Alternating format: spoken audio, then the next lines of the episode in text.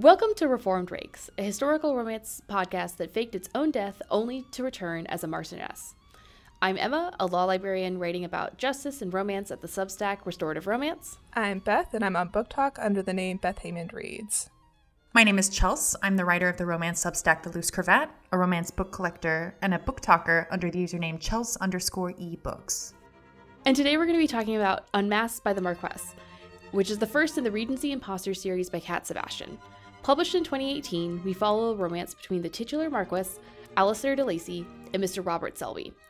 As quick repartee and lingering glances turn into something more, Alistair discovers Robert Selby's secret that Robert Selby was born Charity Church. She took on the Robert Selby persona first to attend Cambridge at the original Robert Selby's insistence, and then later to provide for Robert's sister, Louisa's future. Charity, in the guise of Robert, and Louisa attend London for Louisa's first season, hoping her beauty will draw someone to secure her financial future. Then Charity will let the estate pass to the rightful heir. On the surface, this story reads as a woman dressing as a man for good, if not entirely legal reasons. Sebastian explores beyond this initial setup into Charity's genuine self. When she discloses to Alistair her status as a foundling, he replies she's like a changeling, a fairy left in place of a human child. She thinks to herself, a changeling. She liked the sound of that, as silly as it was. She had been in between for so long, neither man nor woman, neither servant nor gentlefolk, neither fraud nor honest. Alistair, for his part, is pretty settled in his sexuality. A longtime bachelor, he is comfortable articulating attraction to both men and women, assuming that he would marry someday. His quandary centers on the precarious nature of his wealth and position, especially if he falls for charity as Robert. He has had to work hard to make his estate profitable, which was in debt when he took over the position. While Alistair and Charity fall quickly, they can't just be together.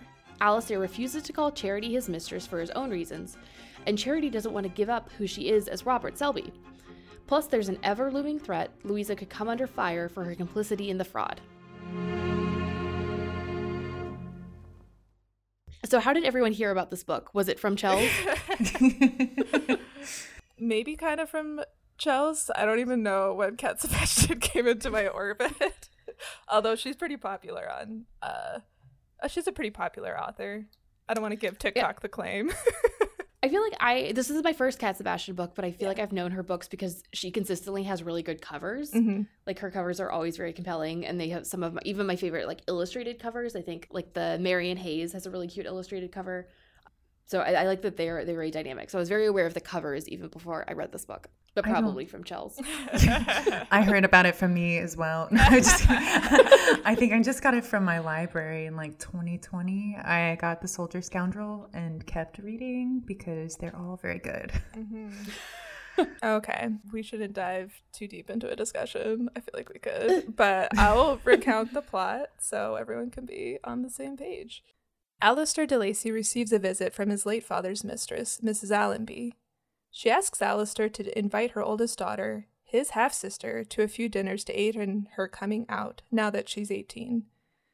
Alistair is reluctant to help since he doesn't want to acknowledge Amelia as a relation and quips if he acknowledged every one of his father's bastards, he'd have to start a charity. Mrs. Allenby gathers Alistair won't help, so she leaves. His determination to save the family name and money guides him. The same day, Alistair receives a call from Mr. Robert Selby. He and his sister Louisa have recently come into town for Louisa's first season. Robert says Alistair's father had been Louisa's godfather. While Robert made connections at Cambridge, they can't help. Alistair, unsurprisingly, turns Robert away. As the narrative turns to Robert's point of view, we learn Robert is actually Charity. She's disguised herself as Robert to ensure Louisa marries well. Charity thinks about Robbie, the first Robert Selby, and how she's grown increasingly uncomfortable with using his name despite having permission to use it. While out walking, Alistair argues with his younger brother Gilbert. He wants him to join the clergy and then take a rectory in Kent. Gilbert stops mid argument when he spots Louisa, whose bonnet has conveniently flown off and attracted the notice of several gentlemen.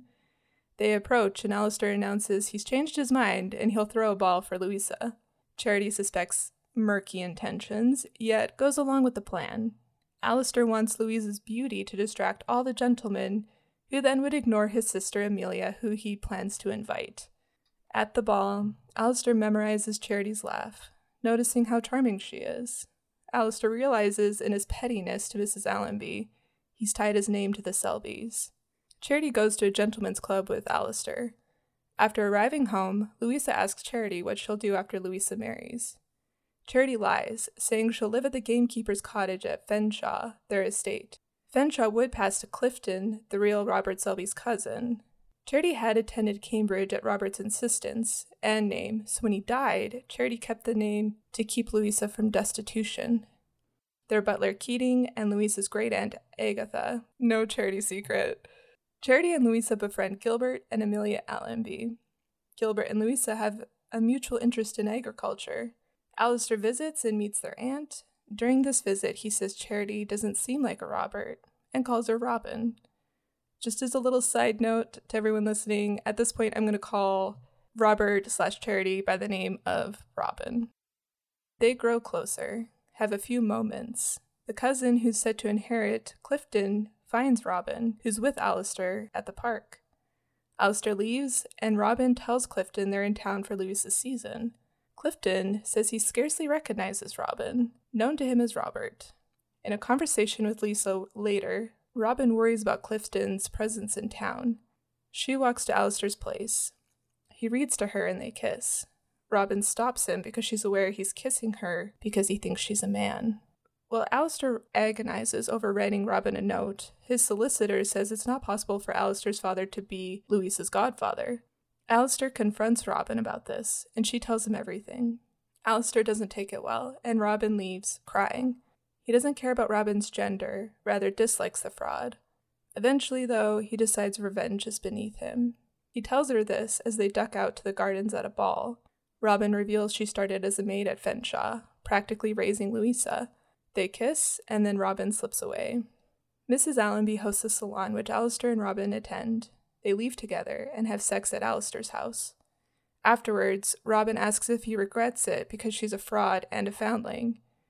He admits he doesn't know what the right choice would have been, so no, she's not a fraud, and she's a changeling, not a foundling. Six days later, Robin still hasn't heard from Alistair. Gilbert has proposed to Louisa, and Robin tells her something's going on between her and Alistair. Alistair returns to London and calls on Robin. They have sex again, and Alistair proposes. Robin says no, asking what would happen to Robert Selby. Alistair suggests faking a boating accident. She still rejects him and says he'd be ashamed of her, and everyone in society would laugh at him. She leaves. Like any sensible person, Alistair gets drunk and tells his brother a marriage proposal happened at the Selby house and it was rejected. Gilbert thinks Alistair proposed to Louisa. When Robin wakes up, she discovers Louisa has eloped. She chases after them so Louisa doesn't feel guilty about having to elope not to oppose it, and discovers a broken carriage with an injured Louisa and Gilbert inside. They impose on some farmers, and Alistair catches up with them as well. He and Gilbert clear up the miscommunication. There are some more conversations between Alistair and Robin, but eventually Alistair's solicitor tells him Robin's already married. Alistair asks Robin why she hid Robert Selby's death when, as Robert's widow, she would inherit a thousand pounds. Robin replies Lisa would have gotten nothing, and even if she had kept the money, living on 40 pounds of interest would have done nothing for Louisa. Besides, the initial deception had happened two years prior to Robert's death, where he asked Robin to go to Cambridge in his stead. Alistair proposes again, and Robin refuses, because she doesn't want to expose Louisa. Robin accompanies Louisa and Gilbert to Scotland without Alistair. Even though Robin could sign for Louisa's marriage as her guardian, she wants to ensure the marriage won't be exposed to any fraud, she goes on to Fenshaw after they get to Scotland. Alistair returns home and gives each of his half sisters £3,000. Back at Fenshaw, Clifton, the cousin, overhears Keating and Robin talking and demands Robin fake Robert Selby's death so he can inherit. Robin complies. News of Robert Selby's death by boating accident reaches London. Alistair realizes Robin's done away with her disguise. She returns to London and introduces herself as Mrs. Selby, Alistair proposes to her again, saying he'll weather any scandal. Robin Selby, soon to be Robin de Lacey, dresses vaguely like a pirate. The end. um, yeah, so I definitely want to talk about Robin's name. So, names in general in historical romance carry so much weight. For example, there's that moment where characters shift to using each other's first names, which signals that their relationship has progressed. Robin is not just a first name, it's a nickname just for her. There's the gender and identity aspect to it. Charity isn't Charity really because she felt like she left that life behind, but she's not Robert because Robbie is a person she knew and loved. So she's Robin. It's an androgynous name that fits her very well, and it's even better that Alistair gave it to her before he knew she wasn't really Robert. Yeah, the name is so great. And there's a moment I love, especially where uh, Alistair tries to go back to a more formal, like to sort of do uh, an injury to her. He, he tries to call her Miss Church to try and make things more formal. She's like, I, have, I haven't been Miss Church ever, like because I was a servant. yeah. So it's like that's it, she totally has this reaction where it's like Alistair doesn't have the option to be more formal with her. It's because because he gives her this nickname of Robin. There's like this forced intimacy between them because she takes to this name so immediately. And it's like she hadn't really considered this as an option before. You're really sort of watching her play into this like androgynous in between name that she's always thought of herself as playing at Robert. That when she's able to be in this sort of like non binary identity of Robin, that really like suits her. And so she has this very like almost like violent reaction to him trying to recede into formality and her sort of exclusively female identity of miss church. It's very it's a good play on that that linear progression that we expect in historical romance. That's such a good point that like the reason that robert selby felt so off a little bit was because it was robert selby and it's not necessarily because robin is play acting in the way that she is comfortable with. Like she uh, has her own kind of unique style and her unique desires uh, that kind of like fit a little bit better with Robert Selby than they did with Charity Church, but neither of them are really her. Yeah, there's this thing in fantasy books that happens that I kind of like a common theme is the power of names. I think in Ursula K. Le Guin's Wizard of Earthsea series, it's kind of like a more prominent theme that shows up. So it's just a kind of something that it was something that came up while I was reading this book that I thought of the power of names. It can establish an identity, establish a relationship between that person, like even outside of kind of a fantastical setting, there is still a lot of power behind names and what they mean to us or what they denote. Absolutely. oh, sorry. no, that's me. I know I read fantasy.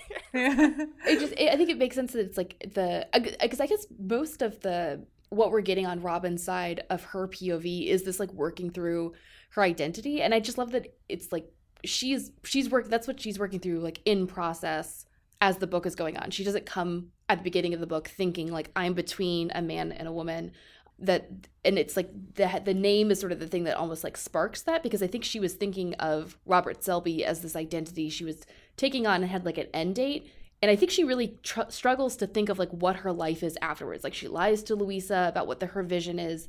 She doesn't have an idea of what comes after Robert Selby but she knows that it's not quite right.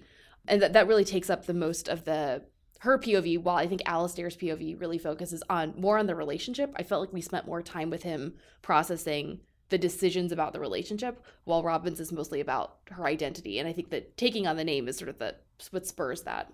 Yeah, I agree with that. I think that's a good assessment. Yeah, it it is really important to me that Alistair gave Robin the nickname before he realized her duplicity. I think part of it is proprietary. Like he often thinks that he wants something of Robin for his own. So he creates this unique intimacy with the nickname, kind of like as you mentioned. But he also tells her that he thinks it fits. There's a part of him that speaks to a part of her that she hasn't quite revealed yet. Uh, he knows she's special, that she blooms in company, uh, hence the springtime reference. So we've talked a bit about Robin and the importance of finding her name, but I wanted to touch on Alistair and his desire to improve his family name since his father, quote, tarnished the name through cards, horses, women, bad investments.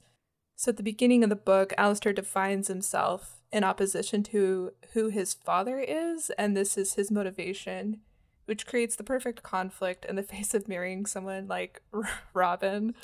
Her class in history alone would create a scandal. Um, but I think or his initial solution is to hide out in the country, which wouldn't work based on who Robin is. I think we'll touch on that more later. And we see how much he's changed by the end of the book by how he reacts to his aunts. Like they are getting after him for settling money on the Allenby sisters, and he counters that pretty pretty well. He sees that family is more important than how how people perceived their family.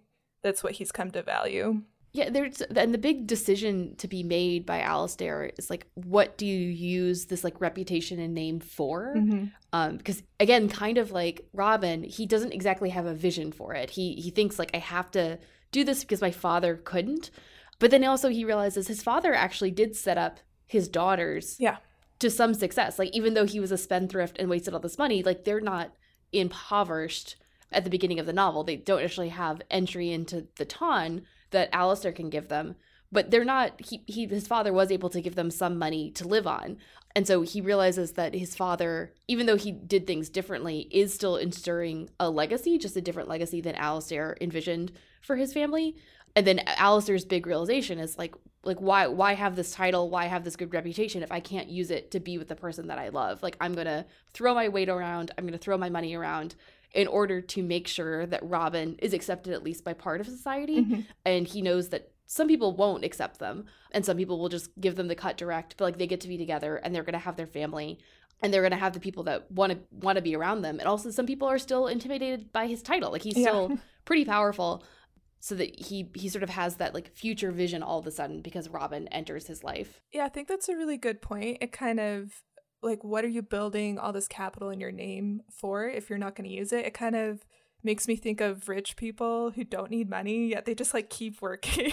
Because like i'm like what and they just have no time i guess is what i'm saying. Like you're just working and working. You have all this money. What's it for? Kind of the mm. same with Alistair. Build all this equity in your name it's kind of going to come in handy when you marry someone like robin and you do need to weather that scandal with her so yeah, and uh, so he's kind of like cordoned off his half sisters too, mm-hmm. as like they're not. They obviously don't have the same last name, but they're he doesn't even really see them as his family at the for most of the book, I would say. Um, so he's got them kind of like sectioned off into a different like mental category than he does his brother Gilbert. But like something that um, is kind of really sad is that he kind of has this realization, I think midway through the book, that like he and his brother aren't really that close or as close so like the the esteemed family unit uh, mm-hmm. which is just him and gilbert basically at this point it's just it's really just him it's like he's a lonely man on a yeah. hill gilbert is also the one to point out that his that Alistair's mother was not nearly as offended by mm-hmm. their father's behavior as Alistair was and i think that's a Alistair has to go through this process of like, am I actually I'm defending something that's like is like a phantom. Like my mother is dead. She also didn't seem to care about my father's affairs. She lived a happy life. Um, and it's like Alistair has been like outsourcing this anger where it's like actually he has to sort of own up to it and and take it on as part of his own personality, this resentment he has towards his father. And that I think that distance is that's one of the things that's causing distance between him and Gilbert is that Gilbert just kind of wants to move on. Like he takes up with the Allenby sisters pretty easily and is becoming closer with them much faster than Alistair. And Alistair just has to own that like he's kind of difficult and maybe is holding on to grudges that um, he could let go. yeah, I think this would be a good transition to the like the family section since we're already kind of like talking about family. Robin and Alistair approach family in opposite ways while both act as heads of their family.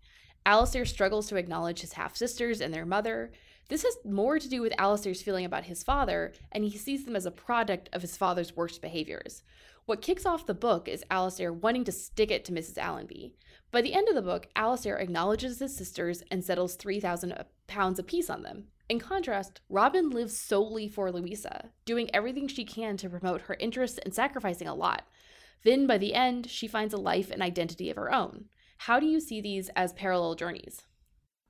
I see it as Robin bringing Alistair into the fold. So Robin and Louisa are family, and Robin loves Louisa. So she does everything in her power to keep Louisa safe and happy and to ensure that she's a good life.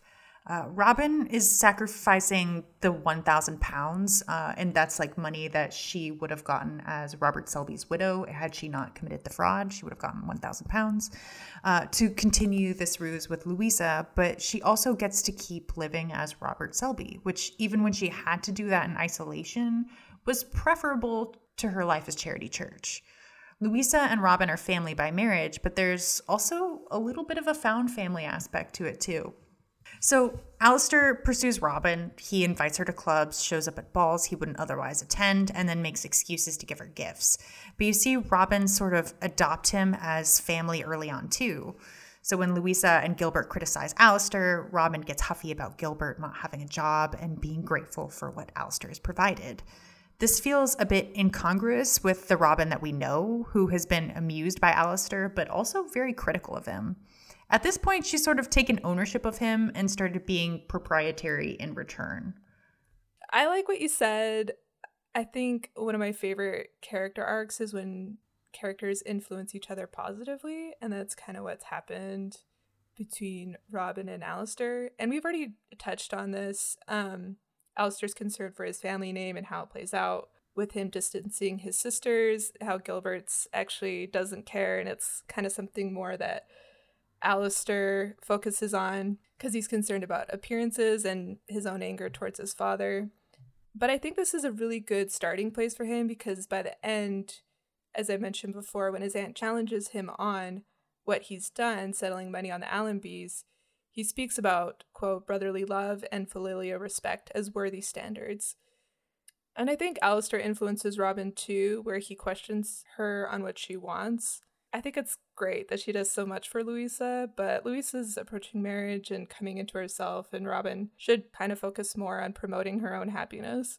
It does feel like, uh, I mean, Louisa is also extremely young, and you can yeah. kind of tell that, like, she has that, like, single minded focus of, um, well, I don't want to say that. That's a little bit uncharitable because she does uh, she does think of Robin and Robin's well being. But like yeah. I'm thinking specifically of like the moment where they steal off to get married in secret, and then Robin ends up being drugged, yes. which wasn't her idea. But like I feel like Louisa could probably just tell Robin. yeah, she could have been like, point. "Peace, I'm going off with this guy to get married," and Robin would have been like, "Okay, have fun." Scotland's a good idea, actually.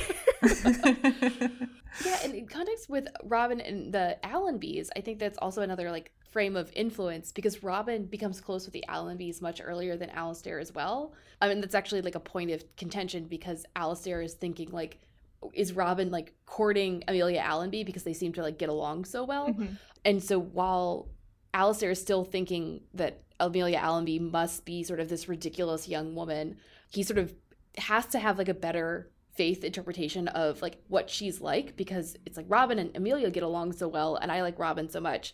Amelia must have like some value um, even though she's an Allenby sister. So that closeness, I think, also just opens up the option for Alistair to think more favorably about the new members of his family, maybe even more than Gilbert taking them on, because Alistair's so predisposed to think well of what Robin thinks about things because he's so enamored so immediately.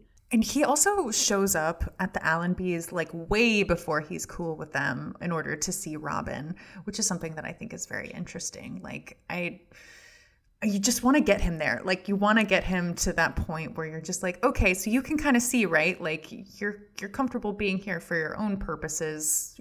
Maybe you should see that they are too. And the Allenbys, like both the mother and Amelia, sort of like discover that um Alistair has like feelings for Robin before they really understand Robin's like identity. Mm-hmm. And they're totally fine with it. They're like we do we mostly want you to help Amelia. Like whatever you need to do, like as far as like your identity, your sexuality, we can all tell that you love Robin.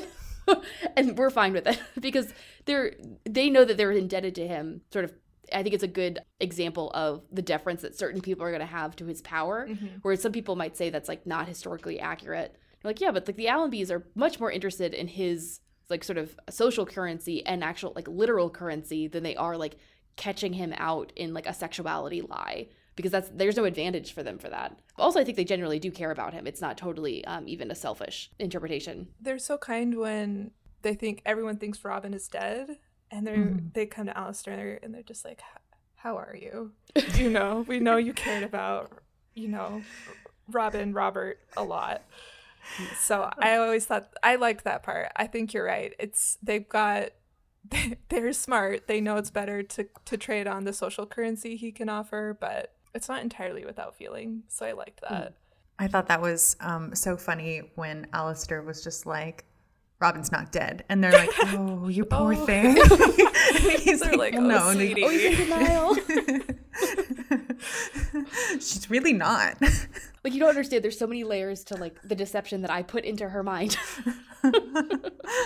I did. Um, I really was quite um I was really, I'm really enamored of all the miscommunication that happens in this book because every single time it's very funny. Like mm-hmm. the the part with the Allenby, um, Mrs. Allenby and Amelia comforting Alistair when Alistair is just kind of like, kind of like upset about his relationship but not about a death. There's a little few comical moments there, and then there's also that miscommunication between Louisa and Gilbert where they think that Alistair is going to force Louisa into a marriage. yeah. and yeah. that's why they end up eloping because they think that, um, because like, uh, Gilbert approaches Alistair and he's like, why why didn't you even ask Louisa for permission? And Alistair is like, why would I ask Louisa? What are you talking about?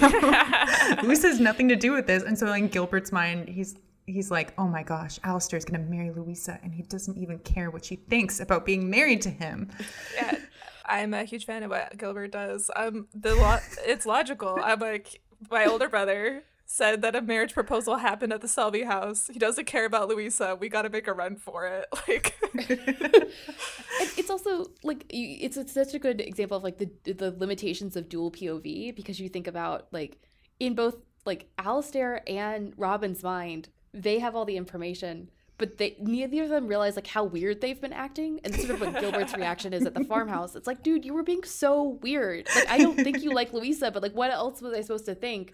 There's only one young woman at the house and you've been like weirdly obsessed with the Selbys for weeks. Like, yeah. what am I supposed to how am I supposed to react? And Alistair's like, oh yeah, like I, I see it now that you I you're telling me the information but his perspective is so limited because he's so focused on Robin. Yeah. So focused on Robin. um, I think it's a good point to transition to talking about fraud. If everyone needs to scroll up to that point in the Google Doc. uh, I will say this Emma tweeted it and I thought it was hilarious. Is property fraud the most romantic crime? Yes, obviously. Why is that? I Emma? do think I do think fraud is romantic, and I think it's because property is so unromantic. Um, historical romance often you have this like property question, like what who is gonna have what, what house are they gonna live in? Right. Who's gonna inherit? And this is one of the reasons that I love historicals so much. It's because the happily ever afters have to be believably multivalent. So you can't like romance cannot overcome everything mm-hmm. because these people have to have a place to live and like the economics of wherever that it's set, we have to believe that they are either working or have an estate to live off of. And it just the actual romance is not the only thing that needs to be solved. There has to be the the propriety and the duty and someone we have to figure out where the money's coming from. So i think these economic factors and societal factors actually do probably affect real world romance now more than we might imagine. But something about the depiction in historical romance is more believable. And so i think i think most relationships are uh, are in real life are also multivalent, but we have to in historical settings it's we buy it more where someone is worried about the society pressure. Also, sort of this fraud I find very charming because it's just believable in historical settings because we have this like pre internet and pre paper trail. Like, it, I think it would be hard to pull off a lot of these fraud plots in a contemporary romance because people would discover it really easily. Like, why does the, the cousin not recognize Robin? So they hasn't seen him in decades. So something about like lying in the same direction too, where both people are in on the fraud, I find very romantic. Where it's like they have to overcome these like antiquated property rules to be together. I just find it very very charming. yes. Are, are we going to talk about a lady awakens? Oh yeah. just add it to the bingo. Just, bingo sheet. Yeah. People following along. So when you're thinking of like Martha from A Lady Awaken and Robin uh, from Unmasked by the Marquess, they both have to commit a certain fraud in order to keep people safe. Like Martha is keeping kind of a whole household of people safe from an abuser, and Robin is keeping Louisa safe. Uh, maybe more cared for than safe but there's yeah. clifton is kind of like a big question mark like you don't know what he would do or why uh, with Louisa. Like you don't know if he would take care of her or if he would try to like put her pawn her off on somebody, and that's just kind of like a reality that they have to kind of maybe assume the worst case scenario instead of hope for the best because they don't they don't know him that well at all. So yeah, no, I I definitely see that a lot in romance and i think it is very romantic uh, it's close second for me because i think uh, nautical piracy is the most romantic crime um, I think Alistair might as well because he keeps thinking about Robin as looking like a pirate and that her hair suddenly made sense to him yes. when she was like dressed like uh, in her pirate outfit uh, at their wedding. Corsair, outfit. yeah. But I was like, that's a pirate. Okay, sorry. it's a fancy pirate. Yeah. um, and I also do want to give a shout out to this line from Alistair's thoughts because I definitely think it's romantic. He took a moment to recalibrate his notions of fraudulence so they might be more in line with her own. It's very sweet. Yes. Um, and I think one more thing about Martha, I like that both, so Martha and Robin start off thinking that their fraud is wholly um, like for other people. And they're kind of afraid of the selfish reasons. Like I think Robin's a little afraid to admit that like continuing to live as Robert Selby like means something to her and like she doesn't want to go back to being charity church. And I think Martha is also a little afraid to admit that she doesn't she doesn't want to go back to living at her brother's house. Yeah. Like that would be a regression for her. And I think they're so afraid of those selfish reasons, but the, their partners are able to show them like the selfish reason is not a selfish is not bad. Like taking care of yourself and advocating for yourself and like thinking about what you want out of life is not inherently a bad thing. Like self selfishness is not is not is not the opposite of being kind or being um putting yourself out there for other people. So I like that, that that's sort of a journey that their partners help them get to for both of them. Mm-hmm. I just think and it makes for a very like sweet romantic sentiments. I do want to give a shout out. Okay, I really like that point. I need to add that before I switch. but I kind of love Keating, the butler. Just like, and he was a big fan of the fraud, which is why I'm bringing him up in this section. There's this part where um, that's how Clifton so he shows up at Fenshaw and then he overhears Robin and Keating talking about what Robin should do. And Keating is like, You're stealing. You've always been fine with it. Like, just keep doing that. and I was like, This is making a lot of sense. So listen to the man, Robin. yeah. So big fan of Keating. I hope he gets his own book. She there's a line where she's like, I don't she'd always suspected him of having like reformist tendencies or something like that, or revolutionary tendencies.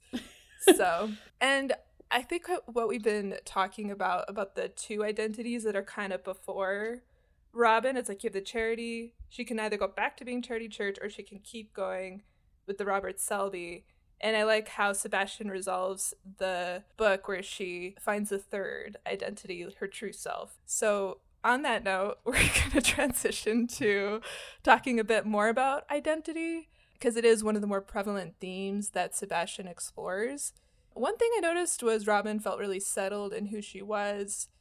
And a lot of the book, like we talked about, was is kind of focused more on how she expresses that identity, like how she can be herself. So, what instances stand out to you? Yeah, I mean, it's nice that so Alistair, I think, struggles to grasp someone preferring one area of the world opposed to others because again we've talked about how his plan is just to move to the country and remove robin and it's like they're going to live in their like little unit together but then he thinks about like when he fell in love with Robin, it's like because Robin works so well in a group. It's like he's he's always looking at Robin across rooms and Robin is like the center of attention and thrives in the city. And it's like again, that's sort of like that selfish reason of like why Robin wanted to come to London. Robin does well in a group. He did well at Cambridge. He sort of fits in there and blossoms at Cambridge. So it makes sense that Robin is sort of also dealing with this identity of like the, where they grew up in Fenshaw is like very remote, mm-hmm. and that's like not, that's really like the Selby aspect of things. Like that is much more like Louisa and Robbie, mm-hmm. um, while Robin seems to be more comfortable around people. That's their that's like a, a, sort of even different identity than the gender stuff. That and Alistair has. I think that's almost the thing that Alistair struggles more to understand than Robin's gender identity. Yeah, like, like, why do why would you want to be around other people? exactly. other people are the worst. And I think Robbie, like the original Rob, uh, Robert Selby, picks up on that too. Of hey, you go out to Cambridge, you're gonna have a great time, and I'm just gonna stay here because this is where I like to be. Yeah, he wants to farm. He's like, I just, yeah. I want to be with my cows. What is with all these people who love agriculture? It's like Robert and Gilbert and Louisa. I'm sure it's cool. I, I like animals; they're nice.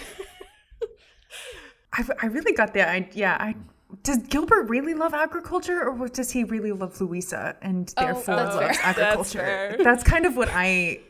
Not to like knock Gilbert, like no, no, no. He's yeah, he's gonna great, do great. I great believe plan. in him.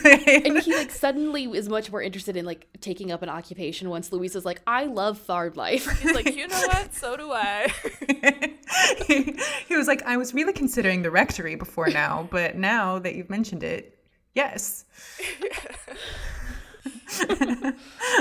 um, I had something, but I all I can think of now is just like Alistair, just like I loved that Alistair is like acknowledging because when he notices that Louisa and um, Gilbert are flirting with each other, he's just like, just gonna ignore that. If I say anything, it's gonna get worse. Oh. Which is like, I feel like not something I usually see. Like everyone's trying to like shoehorn their way into it. Alistair's like, oh no, I'm the nerd older brother. Like he does not want to hear my opinion. It's also cute that Louisa just seems to like sort of like land on Gilbert. Like yeah. it's like Gilbert's nice. I like Gilbert. He's fun to read. But it's like Louisa is stunning. Like everyone is obsessed with Louisa. Like and this it basically the uh, Robin's plan works. Like he she brings Louisa to London and everyone's obsessed with Louisa and Louisa just like I think Gilbert's like the first person she sees, and it's like, yep, this is it. Like, and it, we don't really get their their romance other than like they're just in love with each other very immediately, and it's it's sweet, but also it's like what Gilbert. She just she just sort of picked Gilbert. It's not like he's the equivalent of like the most handsome man in the room outside of like Louise's eyes. I think so it's a good, good, secondary romance. I think he's a good match for her though, because she really needs someone to just like make her shine, and he's just like, "You're great." You're like he's a good support support yeah. system. I think, and I really like him. That's like not a knock against him. I think that's like a mm-hmm. very very nice thing in a person. um, I, Chelsea, do you want to touch a bit on gender identity, and then we'll kind of transition to dysphoria?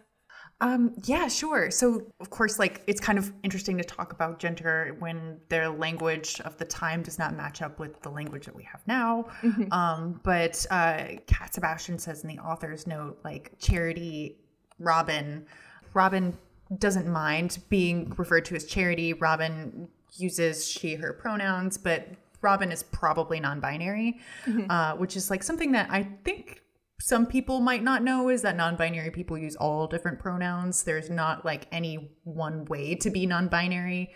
I'm glad you brought that up because I saw like a few reviews that were like, I was confused that she's a non-binary character but doesn't use they them pronouns. I was like, what? yeah, that's never been required. yeah. You can use any pronoun you want. Yeah. Um so that's kind of where we kind of are at with charity's gender. And so like uh, there's your biological sex which is like what you're born with like you're assigned with at birth but your gender identity does not necessarily match up with your biological sex. So that kind of gets me into uh, i do want to talk about gender dysphoria which is something that robin describes in the text so, gender dysphoria is when your gender identity does not align with your assigned sex at birth. And Robin's horror and dismay at the prospect of having to wear dresses and to kind of have to go on live not necessarily being charity but like living as charity again uh, kind of reflects that I saw someone on TikTok talk about Unmasked by the Marquess as queer progress with the girl in breeches and hoyden heroine tropes. And I'm personally not quite comfortable making that call, as it kind of implies that there's always a direct line between cisgender tomboyishness. So, like for example, Lillian in one, "It Happened One Autumn" by Lisa Kleypas, and this sort of cisgender tomboyishness can be praised or derided depending on who you ask, uh, and gender nonconformity, which a lot of people are still really largely uncomfortable with today. So while I don't think there's linear progression, uh, because that seems a bit too neat for me, I do think you can draw comparisons. So I was thinking about Velvet Song by Jude Deveraux when I read this uh, for a few different reasons. So in Velvet Song, Alex, the heroine, is in hiding because an earl is trying to kill her after she embarrassed him. She disguises herself as a squire and starts working for Raine. He is attracted to her at points while thinking she's a young man, and unlike Alistair, who is comfortable with himself, Raine experiences gay panic. He gets angry with himself and with Alex because of his feelings. There's a running joke in Velvet Song that Alex's disguise as a squire is too good. She often thinks to herself, surely someone will notice that I'm a woman now, and gets depressed when that's not the case. Everybody is fooled by her disguised. Uh, I feel comfortable saying that Deveraux was making a joke of this and not intending to make any sort of commentary on gender dysphoria. But I do think it's so interesting that a quote unquote girl in breeches book kind of does this in a roundabout way. What Alex is experiencing, the embarrassment, the depression, the annoyance at not being seen the way she sees herself, is gender dysphoria cisgender people are so used to kind of compartmentalizing trans and gender nonconforming feelings and issues into its own separate category because they see themselves the default that they don't recognize uh, the common experiences we all have. Alex and Robin both experience gender dysphoria just in different ways. Good point. uh, yeah, I don't really have much to add. I just yeah, I think that's a good good point. I'm glad we touched on it. Yeah, I think for me, I was just kind of a little. I want. I know that there's kind of a, a, tendency to kind of like look at historical romance from the past to reference modern day, but like I do think when you get into like referencing like characters who are like canonically cisgender to talk about to talk about characters who are gender nonconforming, it does get a little bit messier. Like I think there are like some implications that you might not intend doing that. Mm-hmm. And so that's something that I kind of wanted to point out and also see that even though that is the case, they do reference each other. They do kind of have commonalities that you might not necessarily note in the beginning. I haven't read that many Girl in Breeches books, but most of the ones I've read, I feel like the um, heroine is living part of the book as a sort of like male disguise and then part of the book as herself. And so like uh, there's often this tension where it's like she's becoming more intimate in her male disguise, but the hero knows her as a woman as well. And so there's it's like the, the I often have trouble buying those because it, it's like the idea of meeting someone who's just like wearing pants now and you don't recognize them. I find a little hard to believe. But the, and this book is so different than that because Robin is living completely. There is no there aren't scenes where she's charity, except much later in the book when she's doing it out of necessity in order to protect Louisa. Like when they're on the elopement, she is she puts dresses on. Um, in order so that she can nurse Louisa and be allowed to be in the room with her in the the when they impose on the farmers. Like and it it's not it's not to trick Alistair. Um, so just the, the structure of the the plot is so different than the Girl in Breeches books, where the, she's living as a woman but is gaining certain access as her male counterpart. Uh, so it, it just it's built out differently, even from like a, a form perspective. Yeah, I like that you brought up when she nurses Louisa back to health, and that part when she's wearing the dress feels like the disguise. Mm. So right, she has she's she's and that's the example of where she's gaining access that she wouldn't normally have yes. as her like as herself yeah. is because they they wouldn't let Robin in pants be the person who's like alone with Louisa taking care of her. They would hire somebody else. Right we're going to switch to talking about how people use historical accuracy as a criticism, especially as it relates to marginalized communities. So, our friend Mel, who goes by Page Mel on both TikTok and YouTube, said in their review of An Extraordinary Union by Alyssa Cole that quote unquote historical accuracy is often an inappropriate lens to view historical romance written about marginalized communities. To me, this is because when it's used this way, the historical accuracy complaint directly states that it's impossible to find love under oppression and that communities who are understudied, whose experiences have been sort of swept under the rug or relayed solely by outsiders, have no business having a happily ever after.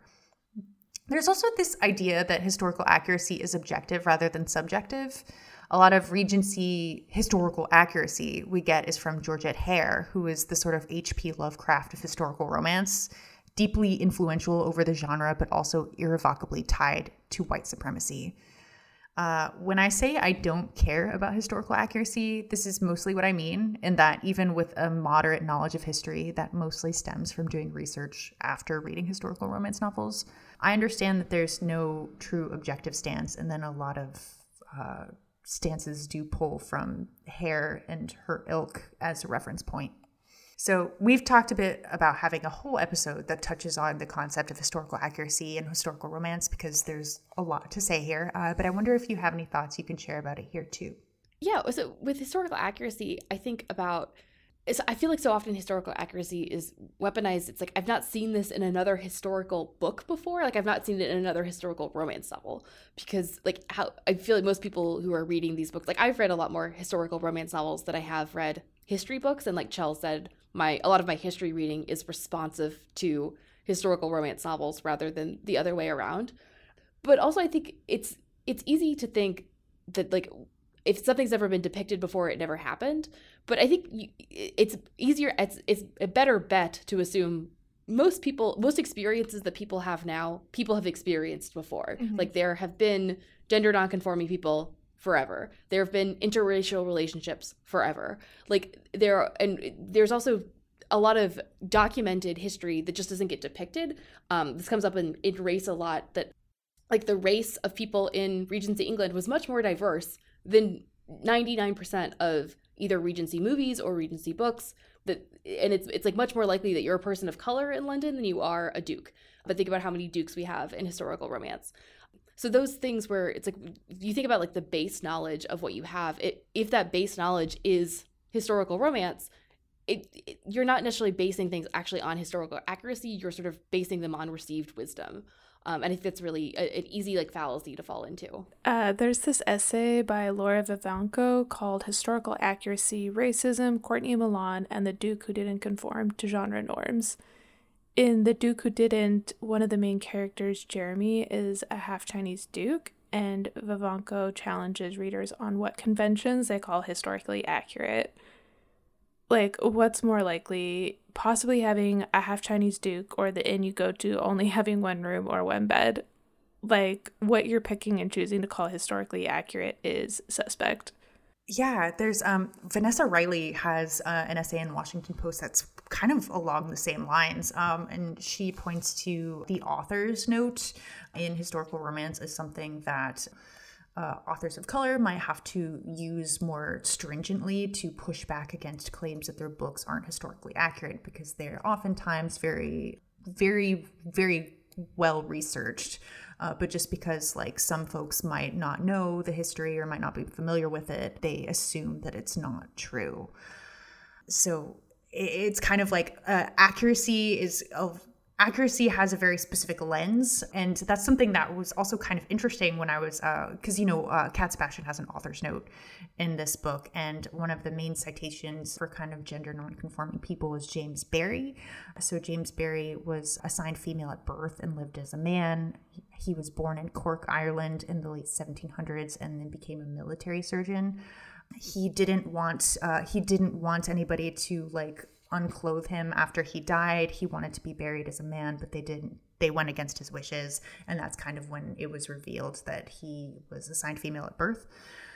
So you can you can't say that definitively that James Barry is trans, but you can't also not definitively say that he wasn't either. And so, kind of like the lens of who he was is told differently through different people. There are historians that refer to, or historians or biographers that refer to him as a woman, which I think is uncomfortable. Uh, so, it's just kind of like historical accuracy is basically who you're getting it from. There's no objective stance. And I think, like, especially if you're like part of the majority, it you should be really cautious about using that. Yeah, for sure. And like with if I've been thinking about books that we call like wallpapery. It seems like if you're if the couple is both white characters and a man and a woman, and the book is historically accurate, it sort of gets affectionately called wallpapery. Where like I'm thinking like Tessa Dare books, which I've been known to en- enjoy. I've like read Tessa Dare and enjoy Tessa Dare, but those books are very wallpapery. Where the, the phrase to describe like the, the the only thing historical about it is the wallpaper because the the plots are very like rom com and are very similar to like contemporary romance. A lot of things in those books happen that are ridiculous and historically inaccurate, but that's not a um, it, it, it's an affectionate sort of historical inaccuracy that she gets to claim and her people mention in reviews rather than like oh this is this is a disservice to the genre because it's historically inaccurate. Like she has a whole series where four women inherit castles. Like right. that's the premise of the series is that four women independently in, like inherit castles just for no reason like they, um and it's like well, what is the, what is the basis for this? Oh it's like well it's fun. It's fun for a woman to inherit a castle and have this have these property rights and like what are the implications of that? But it's not it's not based in like oh here are all the times that women inherited castles randomly. So it, it it's you can see that this is like if you th- if you dig into this at all you see that the the phrase is obviously weaponized against queer stories and stories about people of color in the genre because it's it's not I don't see it nearly as often when it comes up with heterosexual white couples. Yeah, that's yeah. a really good point. Let's switch to something a little lighter. We've been talking about some heavy yeah. stuff. We will, like Chelsea said, do a historical accuracy episode in the future because there's a lot to dig into. But yeah, Chelsea. so my favorite Goodreads list, which was compiled by an angel, is called Starchy Hero Gets Unstarched. and God, does that fit Alistair's journey in this book to a T. Uh, I think what I love about this type of character is that it's a different breed of grumpy sunshine. Like the starchy character has a sort of hard moral line that needs to get shaken up a bit. Uh, what do you think is the appeal for these types of characters? I, I think just them coming undone a bit. There's just something kind of romantic about that. Like they come undone for this one person, like change their point of view. I I don't know. I love it though. and it feels like it's kind of like what we expect from a historical romance. Like someone is like attached to the propriety and the rules. Like it's like if you're reading historical romance, I think you kind of want someone to be beholden to the society like the the vague capital s society that we refer to like society wouldn't accept this um society wouldn't want them to do this. So it's like nice when one person is sort of attached to that and then they have to like overcome it for love because like what's a better reason to uh, come undone than like falling in love with someone who's kind of a renegade? Because if you, i also like your comparison to like grump versus sunshine because i don't know if i would call robin that sunshiny but like Alistair would. Alistair would be like Robin is my sun. Like Robin is like I, live and die by Robin. Robin is not necessarily like the most optimistic person, is not like like blithe like blithely happy all the time. Like Robin is going through stuff and has to it, it's not just that sort of like trite optimist, but Alistair would it thinks of him or it thinks of her that way. So it's very it, it's very appropriate that it's like this sort of like a little complication of the the grumpy sunshine. Emma, I want you to read the novella by Cecilia Grant with Andrew Blackshear. Oh my gosh! It's just like these are the rules, and the rules are the rules. it is. He's like uh, somehow like when I read that, I was like, "That's where Martha gets it from." Oh my God. Andrew Blackshear, everybody the name of his love interest again? Lucy? Lucy. Okay. I love and Lucy in that book, she's always just like, "Okay, but why why do we have to do this now?" And he's just like having a malfunction, like, but it's the rules. I do like the Blackshears. It's like an iterative, like, okay, like first, first Martha has to learn to break the rules, and then Will, and then Nick, and yeah. it's like all of you, like, independently of them all. They're like one of us has to follow the rules. It's like actually you you're all good. Yeah. The rules are dumb. Yes. Don't follow the rules. What do you think Chelsea starchy hero gets unstarched? What is the appeal? Okay. I, me with my sweeping insights, I'm like, I don't. Uh, so, my favorite, like, one of my favorite historical romances is um, Slightly Dangerous by Mary Balogh um, because Wulfric is the sturchiest character I think I've ever read, ever. like, he literally has thoughts like, this is not how people should behave and like over and over and over again and that is like a true grumpy sunshine like his mm-hmm. love interest is like she's so wild. Like there were parts where I was like, it's a bit much, girl. But, like, trees and she's like rolling down hills. yeah. He also gets so mad that he falls in love with her. He's like, this is the most embarrassing thing that has ever happened to me. I love that. That's like Mr. Knight. I've done this. That's like Mr. Knightley, where he's just like, I can't believe I fell for Emma. it was just like, oh, now I have to be around her more and I love it so much, but also I cannot handle the way she behaves. I can't believe this is correct. Like it's just like it's so perfect. And like Alistair definitely has that like a, there are like multiple moments where Alistair is like, why am I showing up here? No reason. Robin's here. I don't know. It's we're just rolling with it. It's fine, whatever. He's definitely he he definitely like catches the case a little bit more like directly, I think, than like Wulfric does, uh, mm-hmm. and then mm-hmm. maybe Andrew as well. But I really enjoy that because it's quite comedic. Mm-hmm. I think there was a point earlier, Emma, where you said that everybody is obsessed with Louisa, and I had to pause for a second because I was just like, we spend so much time in Alistair's head that I was just like, no, it's Robin. Like we're obsessed with Robin. Like Robin's who we think about, right. just because like Alice uh, has like, oh my god, so many of the most romantic lines. Um, but yeah, I think I think the appeal for me now that I I've like meandered about it for like several minutes is that I do love this idea that we like our morality is very flexible yes. with the people that we love and that is um and that's kind of like how uh that is definitely that's the epitome of starchy hero gets unstarched like you have this like you have this firm line, you have this starched collar, you have this way of life that you've committed to and that nothing has been able to shake. But it's just like that one person that just like fucks it up. Mm-hmm. now I want Alistair to meet Wulfric because I feel like we didn't in Alistair's book like we don't see anyone outrank him and he's like very aware like he sort of wields his like Marquess status like Wulfric does his dukedom and I feel like if Alistair met Wulfric, Alistair would be like starstruck but also like he he would not be able to get Robin in line in preparation for the meeting. Like Robin would have be like, I'm not. It's a, it's a Duke. Like it's fine. Uh, I think this is a good point for us to wrap things up.